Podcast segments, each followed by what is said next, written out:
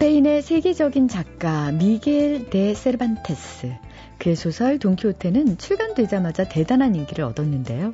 그 인기가 어느 정도였냐 하면요, 돈키호테의 가짜 속편까지 등장했었다고 합니다.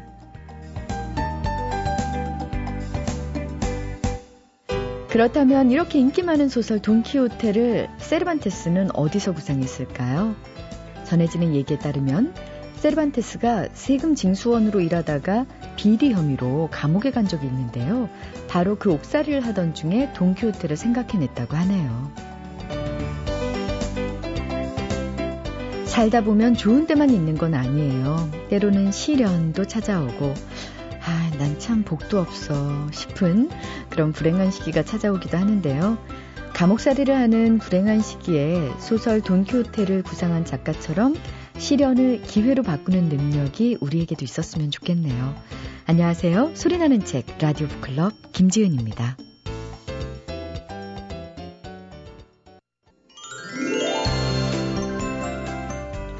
법정 스님과 스티브 잡스의 공통점이 있습니다. 바로 책인데요. 세상을 떠난 뒤에도 이분들의 책은 독서추모라고 표현될 만큼 여전히 인기가 많습니다. 이분도 그 독서추모에 가담하셨을까요? 책마을 소식, 오늘도 세종대학교 만화 애니메이션학과의 한창완 교수님 모셨는데요. 안녕하세요. 네, 안녕하세요. 자, 오늘 소개해 주실 책은요? 오늘은 그런 말 들어보셨어요? 미국 북미의 아메리카 인디언들은요, 대초원에 말을 타고 한참 달려가다가 꼭 중간에 한 번씩 섭니다. 네. 그리고 뒤를 돌아보죠. 네. 영화를 보면 그런 장면 많이 나오거든요. 네. 왜 돌아본 줄 아세요? 자기가 너무 빨리 달려서 자신의 영혼이 자기를 못 쫓아오나 싶어서 영혼을 기다리는 거랍니다. 그래요? 네, 제가 그래서 무슨 모임 가거나, 네, 우리가 MT 가거나 또 술자리에서 꼭 써먹는 말입니다. 오늘 우리는 너무 빨리 살아왔기 때문에, 네, 우리 영혼이 날 못 쫓아왔나 확인하는 시간을 갖도록 하겠습니다. 이렇게 시작하는데 그 인디언들이 했던 말들을 보면요, 인디언들은 신을 믿었답니다. 어떤 절대자를 믿었지만 모든 걸 믿지는 않았대요. 그들이 미국인들한테 한 얘기가 꼭 그겁니다. 미국인들은 자기들한테 기독교라는 신앙을 강제했다. 하지만 자기들은 신을 믿지만 가장 더 믿는 거는 본인들을 믿었대요. 중재자가 없이도 자연히 우리한테 가르쳐준 것처럼 우리가 살면 그게 우리의 가장 올바른 삶이라고 생각한다. 그런 많은 인디언들의 명언들을 모은 책이 나왔습니다. 아, 제목이 뭔가요? 그래도 너의 길을 가라.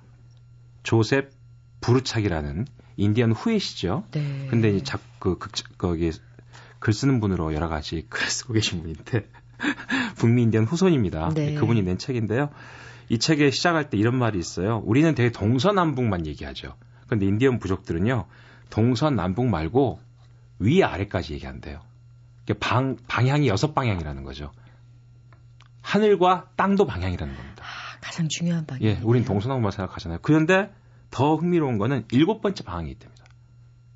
동서남북 위아래 말고도, 네, 7번째 방향은 커다란 지혜와 힘을 응축한 가장 중요한 방향이다. 그 방향이 바로 인간들의 마음속을 향한 방향이다. 얘기합니다. 그래서 북미 인디언들의 문화에서 창조주인 위대한 정령과의 개인적인 만남은 만들어내는 것이 아니라 기억해내야 하는 것이다.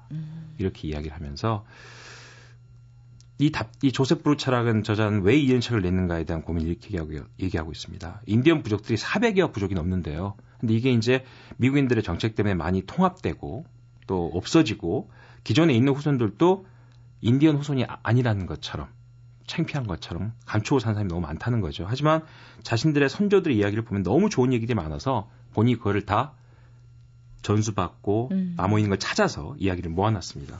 그럼 몇 가지 이야기를 제가 소개해 드릴 텐데요.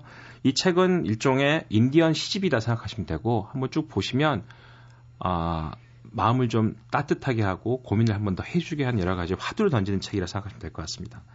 인간으로 태어난 것은 성스러운 신임을 받은 것이다. 인간이 부여받은 이 특별한 은혜에는 신성한 책임이 있으며 나무, 물고기, 숲, 새, 지구상의 모든 살아있는 존재가 받은 은혜를 뛰어넘는다. 그래서 인간에게는 그들을 돌볼 의무가 있다. 이런 얘기를 합니다.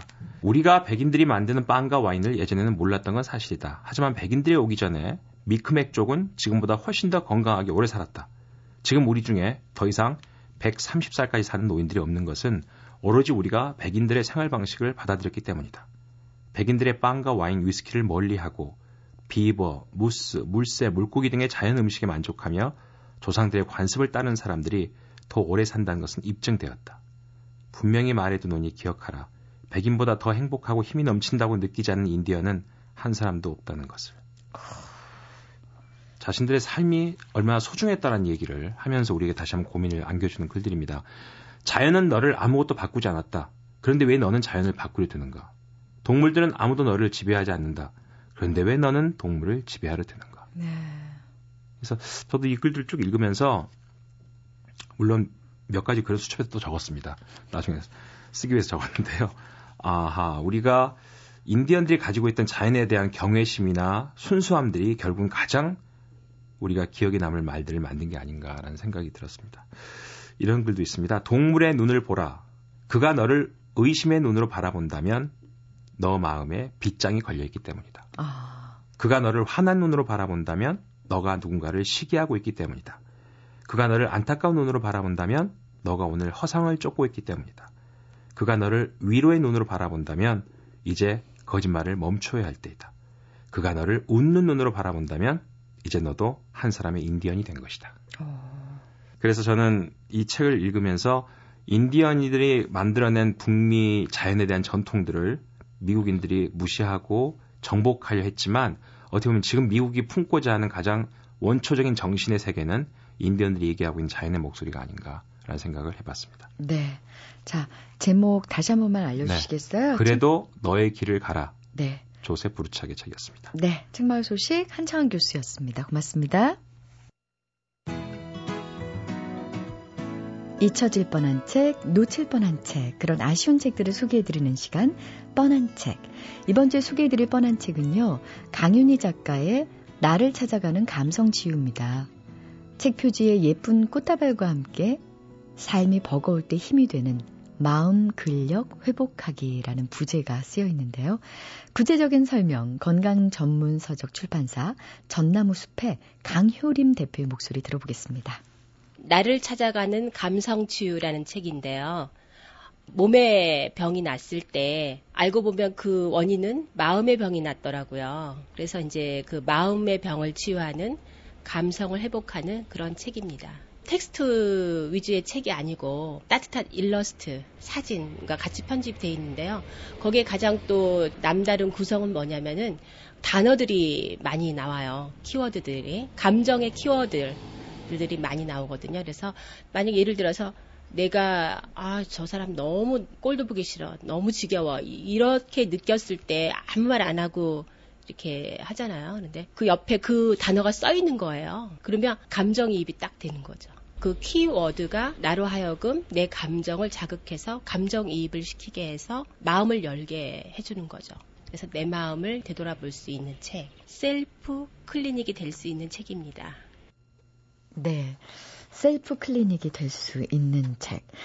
나를 찾아가는 감성치유, 이 책을 제가 이렇게 좀 펼쳐보니까요, 강효림 대표의 설명대로 키워드들이 적혀 있어요.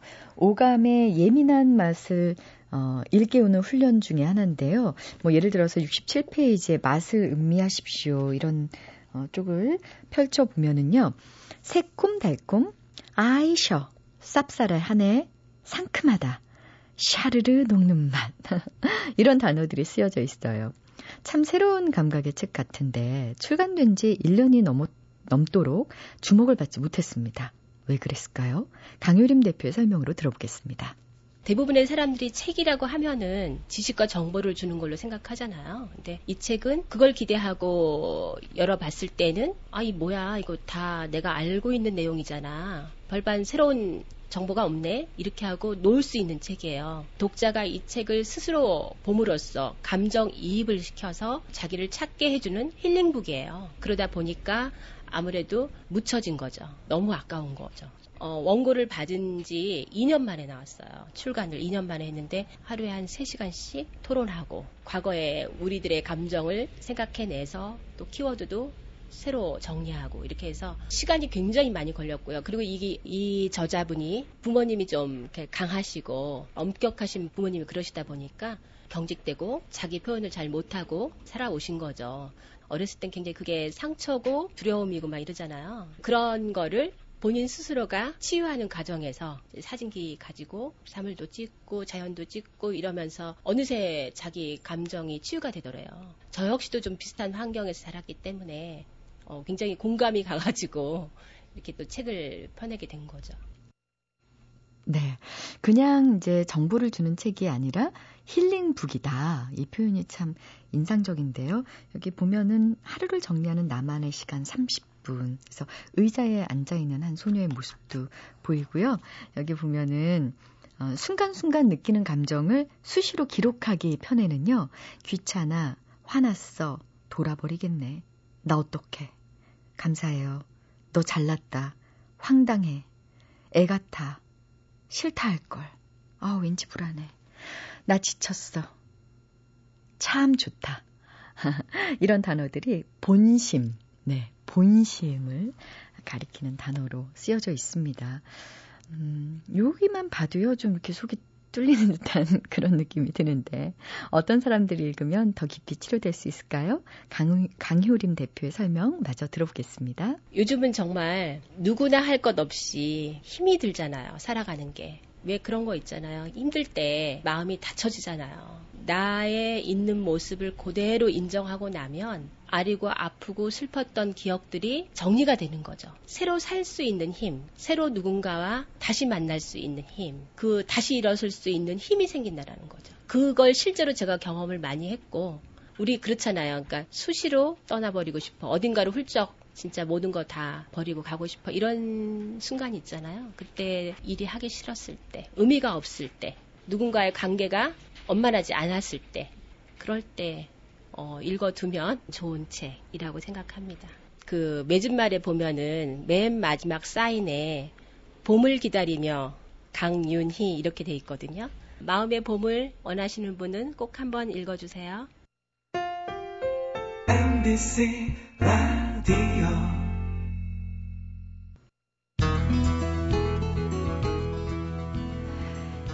겨우 7명의 사내로 4만 명의 군대를 만들었대요.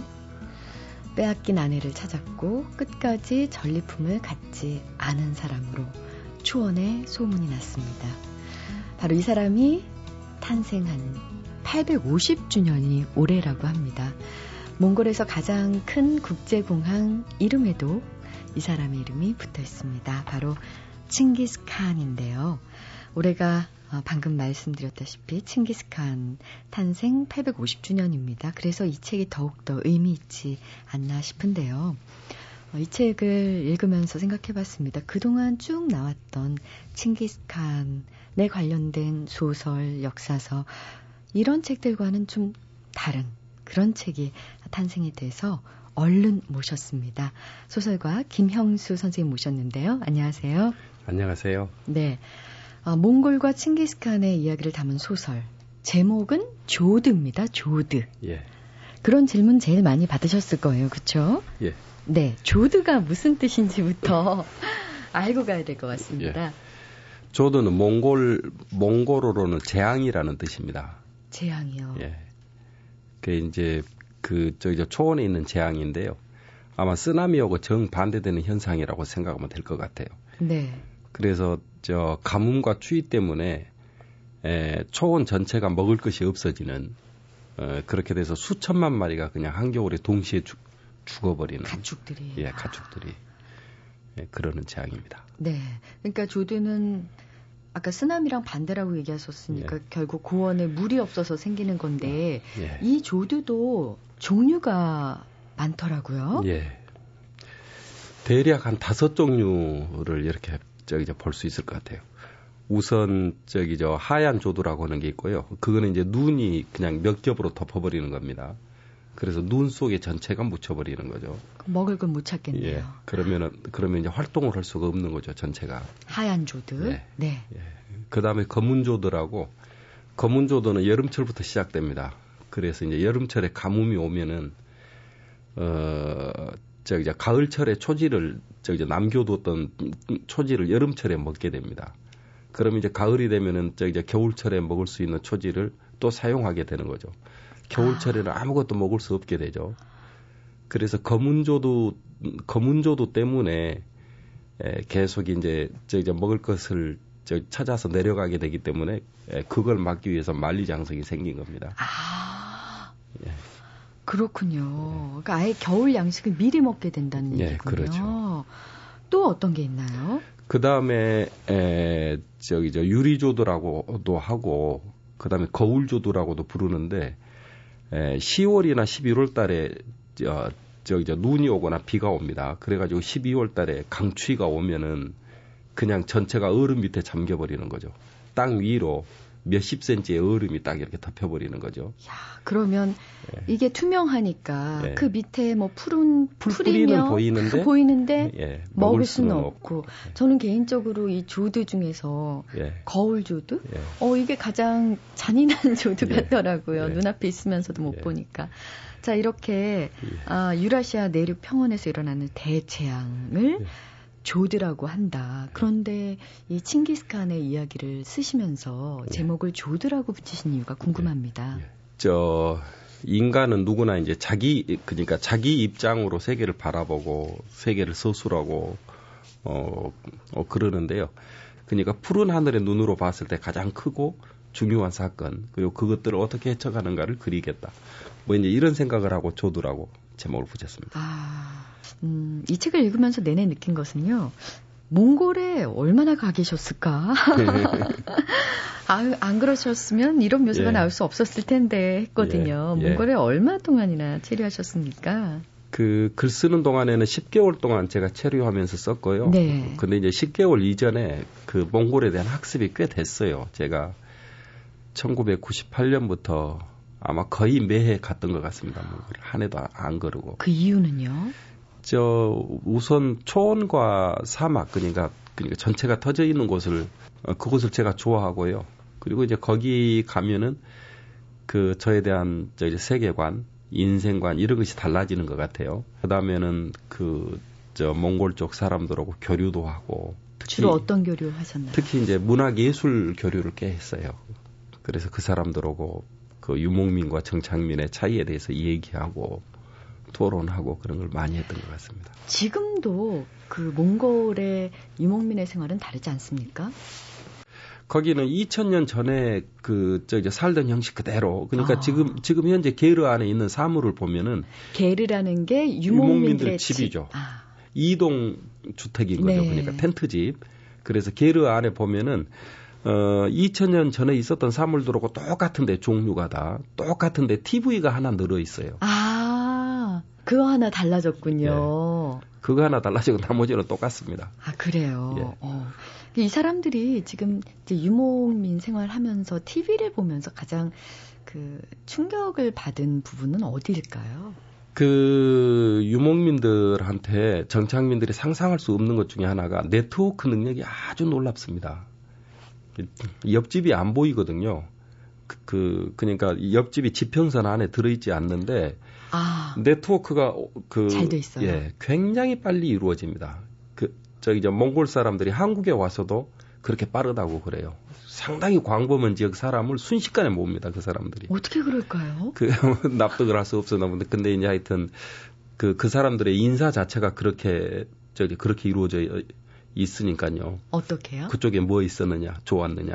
그러니까 이게 이제 첫 인사예요. 그러니까 정보에 대한 감각이 아주 발달해 있는 거예요, 그 사람들이.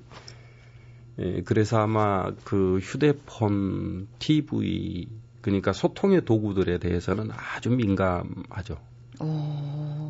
이 몽골 사람들한테 우리가 지금 쓰고 있는 소통의 어떤 기기들을 예. 보급을 하게 되면 예.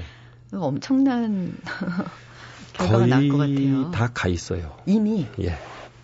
그러니까 굉장히 가난하고 어려운데 그건 가지고 있습니다. 제일 중요하니까. 네. 목숨줄로 생각하는 것 같아요. 그렇군요. 네. 몽골에 제가 갔다 온 사람들 얘기 들어보니까 밤에 엄청 춥다 그러던데요. 여름철에 너무 뜨겁고요. 그러니까 영상 40도에서 영하 40도까지 왔다 갔다 하니까 그 굉장히 괴팍한 날씨죠. 극단을 달려요, 날씨가. 그래서 한여름에도 추위가 급습하고 밤에는 춥죠, 당연히. 저 같은 사람은 거기 한 일주일만 있으면 굉장히 조울증이 생길 것 같은데 그 유목민들은 성격이 어떤가요? 제가 생각할 때 거꾸로일 것입니다. 아마 대부분이 거기 이제 넓은 대지에 아무것도 없으니까 그 아무것도 없는데 가서 어떻게 사느냐 이렇게 생각하는데 대부분이 거기 가서 그 받는 느낌을 이렇게 물으면은 어디엔가 구속돼 있다 해방된 것 같다. 예, 감옥에서 출감한 것 같은 느낌이 든다라고 이렇게 그런 해방감을 느끼고 사람들도 낙천적이고 네. 자 이제 드디어 책 안으로 들어가 보겠습니다. 소설 조드의 첫 장에는 마치 그 영화의 한 장면을 떠올리는 듯한 아주 속도감 있는 묘사가 인상적인 부분이 있는데요. 늑대의 떼가 말떼를 공격하는 장면입니다. 어떻게 이렇게 현실감이 있을까 놀랐어요. 잠깐 이제 말씀을 드리자면 늑대들이 질주하면 말떼보다 빠르다. 그렇다 해도 순풍일 때는 걱정이 좀 덜어진다. 말의 기운이 더 세기 때문에 늑대가 물어뜯으려 해도 뒤쪽에서 덮치는 게 불가능한 탓이다. 늑대가 꼬리 쪽으로 뛰어올랐을 때 말이 느닷없이 속도를 높여서 떨어뜨리면 발굽에 차이거나 밟혀 죽기 십상이다. 그러나 역풍일 때는 사정이 다르다. 말은 말굽보다 눈동자로 뛰는 짐승이라 눈보라가 시야를 가리면 방향을 잃거나 속도가 떨어진다. 이 뒤에는 좀 더 잔인한 묘사들이 있습니다. 이렇게 늑대와 말에 대해서 생생하게 묘사하려면 뭐 자료 조사도 있었어야 될 것 같고요. 실제로 보신 건가요? 취재할 때 제가 그러니까 가장 먼저 취재한 게 말을 키우는 사람 얘기를 듣고 싶어서요. 몽골 사람에게 말은 어떤 존재인가요? 몽골 남성들이 우스갯소리로 많이 하는 말이요. 몽골 그 남성들의 머릿속은 저 말과 여성에 대한 생각으로 가득 차 있다. 이렇게 얘기를 합니다. 그래요? 예. 말에 대한 관심 정말로 큽니다. 아, 그래요? 예. 대체 몇 살 때부터 말을 타게 되나요? 보통 이제 서너 살 때부터 타는 걸로 그렇게 저는 이제 설명을 들었는데 제가 만나서 얘기를 해보면은요, 그런 게 어디 있냐고 그렇게 얘기를 합니다. 그러니까 인간이 땅 위에 서면은 말을 타는 거지. 그게 배우는 게 어디 있고 나이가 어디 있느냐. 그래서 꽤 많은 아이들이 뭐 자기는 배운 적 없이 처음부터 탔다. 그렇게 얘기를 합니다. 너무나 당연히 세상에 태어나면 그냥 말을 타는 것. 그런 속담도 많아요. 네. 그러니까 인간의 생애는 말 등에 올라갔을 때 시작되고 말 등에서 내려왔을 때 끝난다. 네. 방금 읽어드린 늑대와 말의 추격전에서 이제 여기서 두 사람의 이제 우정이 싹트는데 자무카 그리고 태무진이 있습니다. 이 두 인물에 대해서 먼저 설명을 좀 해주세요. 자무카는 그러니까 그 몽골 부족의 맨 윗사람, 보돈차르 몽학이라고 바보예요. 예, 맨 윗사람이 그러니까 그 부족을 만든 사람이 바보인데 그 사람이 그 연민이 많아요. 그래서 흩어져 있는 사람들을 다 모읍니다. 그래서 맨 처음에 맞아들인 부인이 만삭인 상태였어요. 그러니까 다른 부족의 부인 이미 임신을 한 상태. 그래서 그 부인에게서 이제 나온 아기가 이제 그 핏줄 안에서 이제 방회족이라고 해서 그 핏줄의 6대 손입니다. 네. 그래서 그 핏줄을 가진 사람들이 그 부족을 지키는데 굉장히 헌신적이고 굉장히 뛰어난 업적들을 세우고 하는데 거기는 이제 뿌리를 알 수가 없으니까 언제나 소외되죠. 그러니까 약간 소외 세력을 대표하는 소외 세력의 원한을 슬픔이나 소외감을 그 꿈을 이루기 위해서 일테면 정치적 지도력을 얻으려고 노력하는 사람이에요. 그게 자무카다. 예, 자무카가 아주 뛰어난데 그런 이제 불운이 있습니다. 네. 그런가 하면 태무지는 거기 이제 알탄이라고 그러죠. 황금 시족이에요. 그러니까 그 저기 황금 시족은 하늘에서 햇살이 내릴 때 그냥 햇살이 쏟아지는 색깔을 황금색이라고 부릅니다. 그래서 하늘이 내린 세력인 거죠. 네. 그러니까 그 세력에 있는데 그러면 이제 그 세력에 있으면 견제를 받아가지고 초원에 버려져요. 그러니까 핏줄은 좋은데 최하층으로 버려진 사람과 굉장히 열악하고 가난하게 살았죠. 최악의 상태로 이제 버려지는 거죠. 그래서 그 사람하고 그다음에 핏줄은 안 좋은데 이제 그 최단의 능력을 발휘하면서 이렇게 이제 커지는 사람하고 이제 두 사람이 의형제를 맺어서 친해지게 되는 거죠. 그러면 자무카와 태무진, 태무진이 나중에 그러니까 칭기스칸으로 불리게 되는 거죠. 그 읽으면서 정이 갔던 인물 중에 하나가 또 보호루치가 있습니다. 말도둑을 쫓던 태무진이 위기에 처했을 때 그 보호루치를 만나게 되는데요. 이 보호루치는 또 어떤 사람입니까? 보호루츠는 말치기 아들인데요. 평민인데요. 저는 이제 개인적으로 칭기스칸 역사에서 가장 중요한 지점이 보호루츠를 만난 지점이다라고 그렇게 생각을 합니다. 그러니까 태무진이 초원에 버려졌을 때 이때 초원은 어떤 사람들이 잡고 있냐면은 혈연을 중심으로 조폭들을 만들어서 이렇게 이제 그렇게 살기 때문에 자기 출신, 그다음에 자기 핏줄 서열 이것이 가장 중요했어요. 근데 그때 이제 그런 게 전혀 다른, 그리고 그런 세속적인 이해관계를 전혀 떠난 사람이 그냥 가엾은 소년이 말을 찾겠다고 가는 것 보고 버시에 혼자 외롭겠다.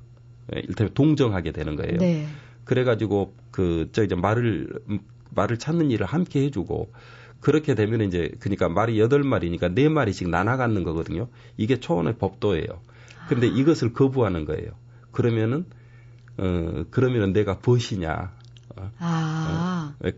그래서 그것을 받아가지 않는 걸 보고 굉장히 충격을 받는 거예요. 그래서 인간이 핏줄이 그다음에 위계서열이 중요한 게 아니라 이렇게 신뢰할 수 있는 인간, 서로 믿고 살 수 있는 인간들 중심으로 세계가 재편돼야 된다라고 이렇게 생각을 해서 그러니까 태무진의 칭기스칸이 세계 중심을 두려고 하는 게 자기와 보르초의 관계 같은 관계를 중심으로 세계를 재편하겠다. 이런 생각을 하게 만드는 거죠.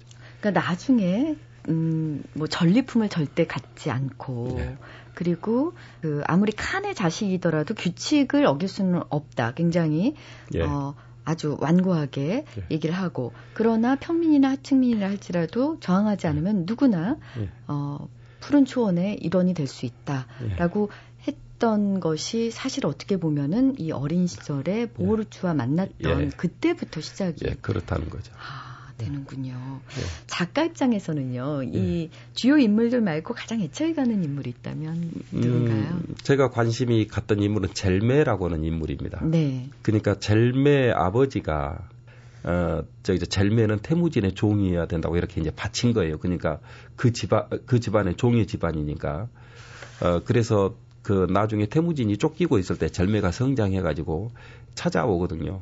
그래서 자기는 종이 이제 주인을 찾아온 건데, 근데 이제 태무진이 보면은 왜 내가 주인이고 네가 종인지 상당 부분에서 젤메가 아주 뛰어나거든요.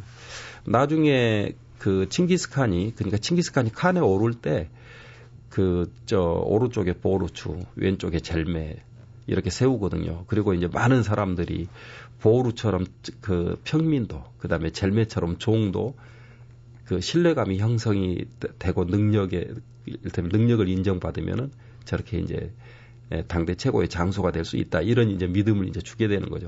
사실 칭기스칸 하면은 벌써 영화로도 많이 나왔고 굉장히 남성적일 거라는 생각을 많이 하게 되는데 의외로 이번에 선생님께서 김영수 작가께서 내신 조드라는 책에서는요.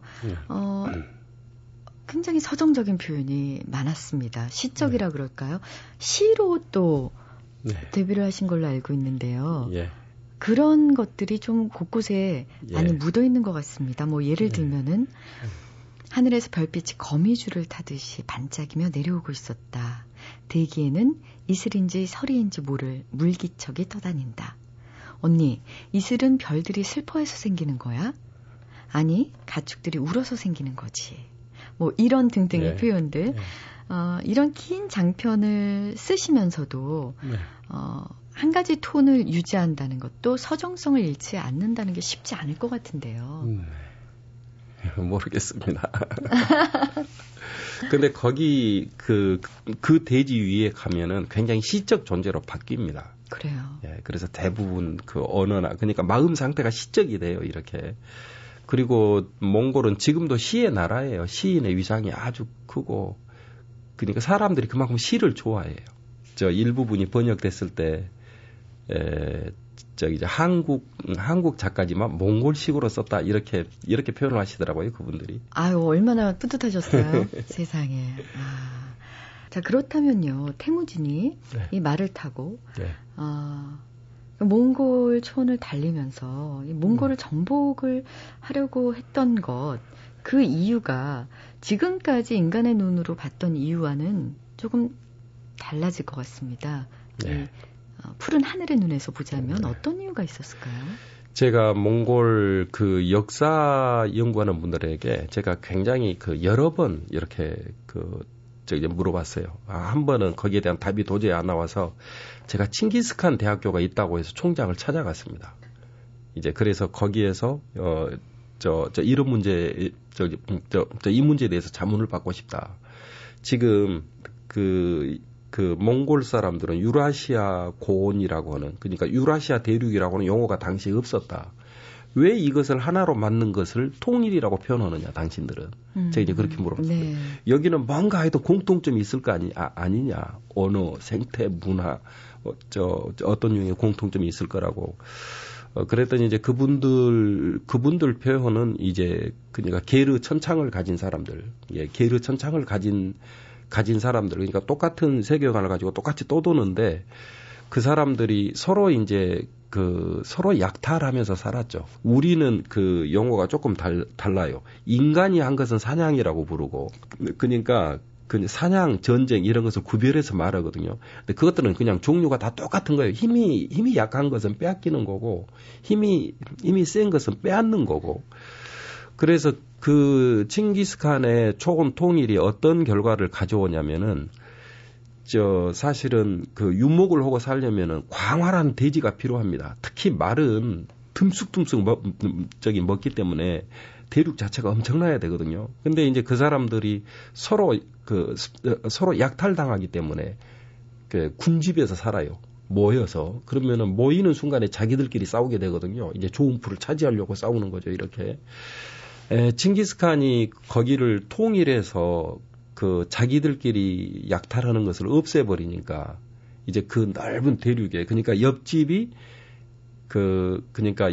눈에 안 보일 만큼 이렇게 그 멀리 떨어져서 살 수 있는 삶이 그때부터 가능해진 거예요.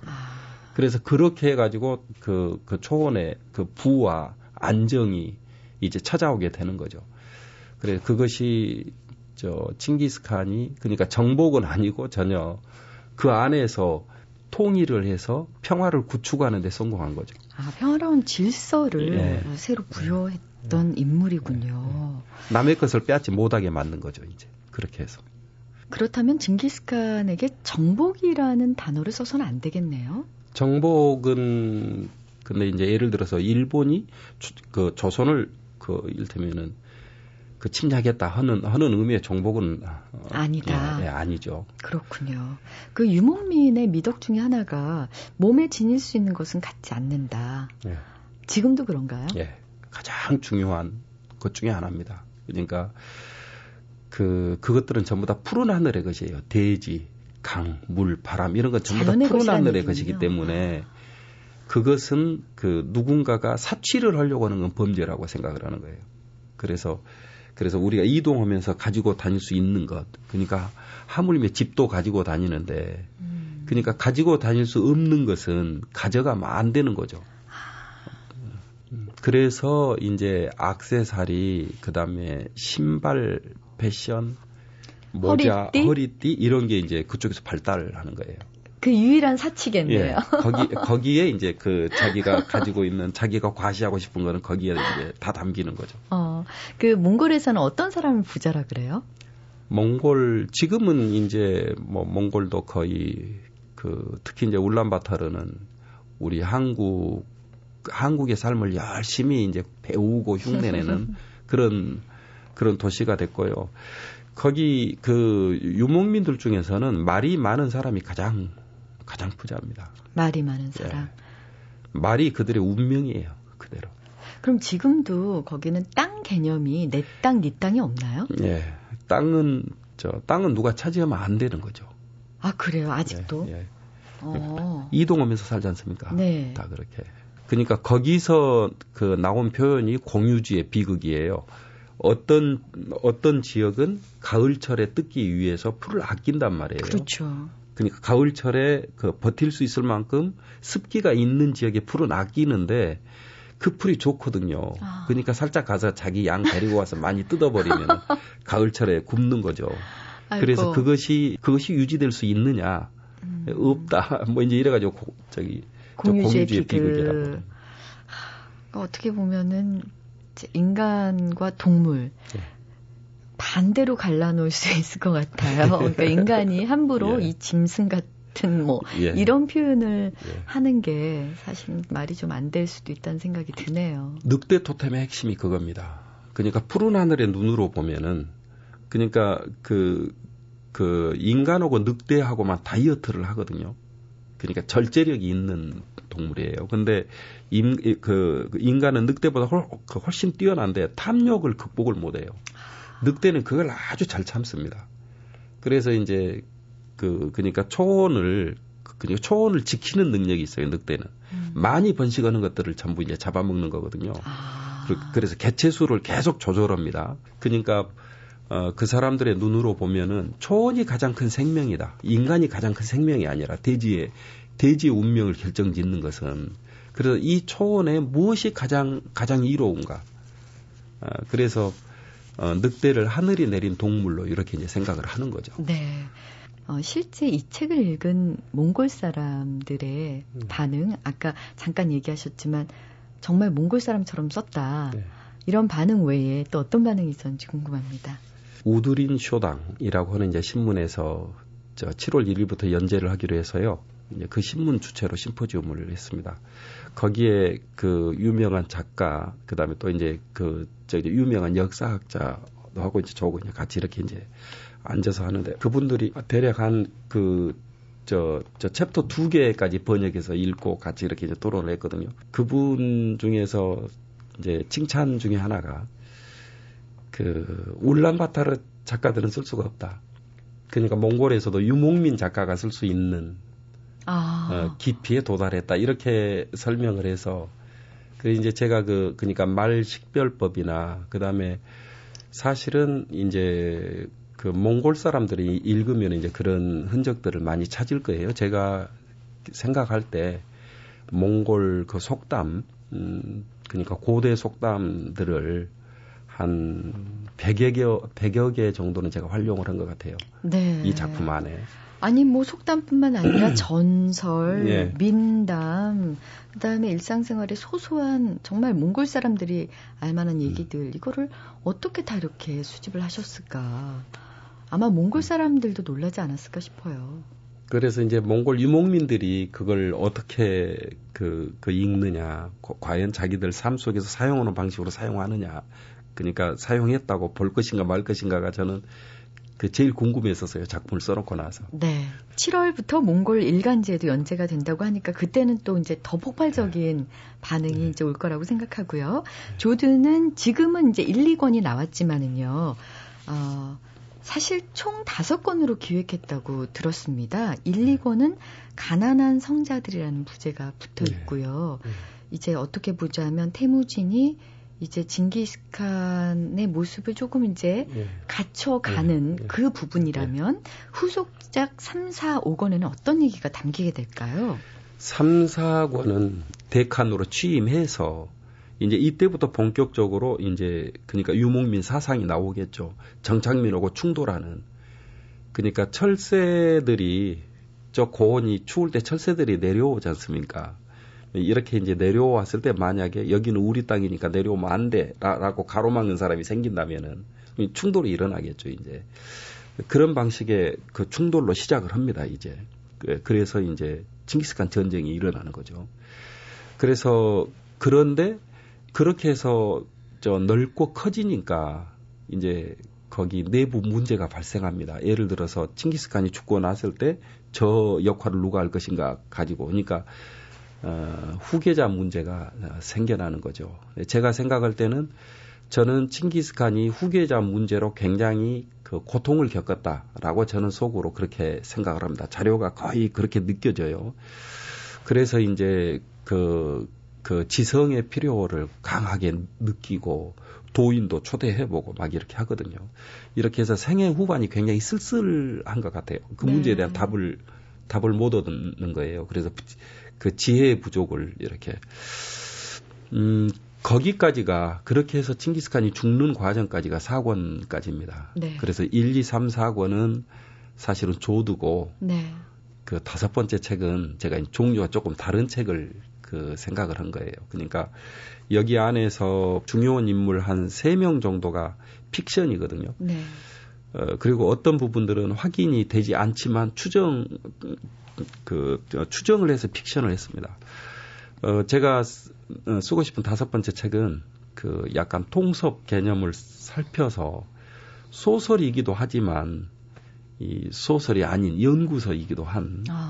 그러니까 연구 내용을 소설화 시켜내는. 그래서 딱 한 가지만 픽션을 하려고 그래요. 칭기스칸이 구술했다. 그러니까 예. 일종의 자서전 형식. 칭기스칸의 회고록을 써보고 싶어요. 사실을 기초로 수많은 각주들을 다 동원해서 학술적 근거를 다 붙여서 그런데 소설처럼 재미있는 뭐 이제 그런 작업을 꼭 이렇게 한번. 그러니까 연구 논문인데 화자만 징기스칸이 된 거네요. 그 부분이 이제 소설적 형식을 빌리신 건데 그 책도 굉장히 기대가 됩니다.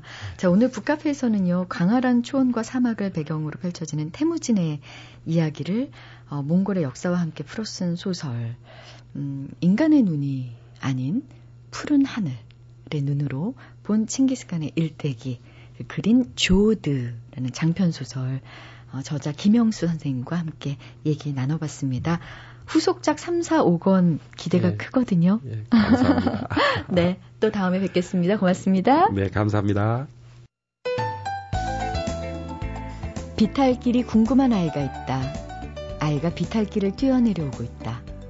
점점 뺨이 터질 듯이 웃는다. 문태준 시인의 시 비탈과 아이 중 일부였는데요. 어릴 때는 그 가파른 비탈길도 참 재밌어서 속도가 붙을수록 까르르 웃음이 나곤 했는데 어른이 되고 나니까 무서운 게 참 많아졌어요. 비탈길도 넘어질까 두렵고 조심스럽고 아무튼 겁낼 일들이 점점 많아지네요.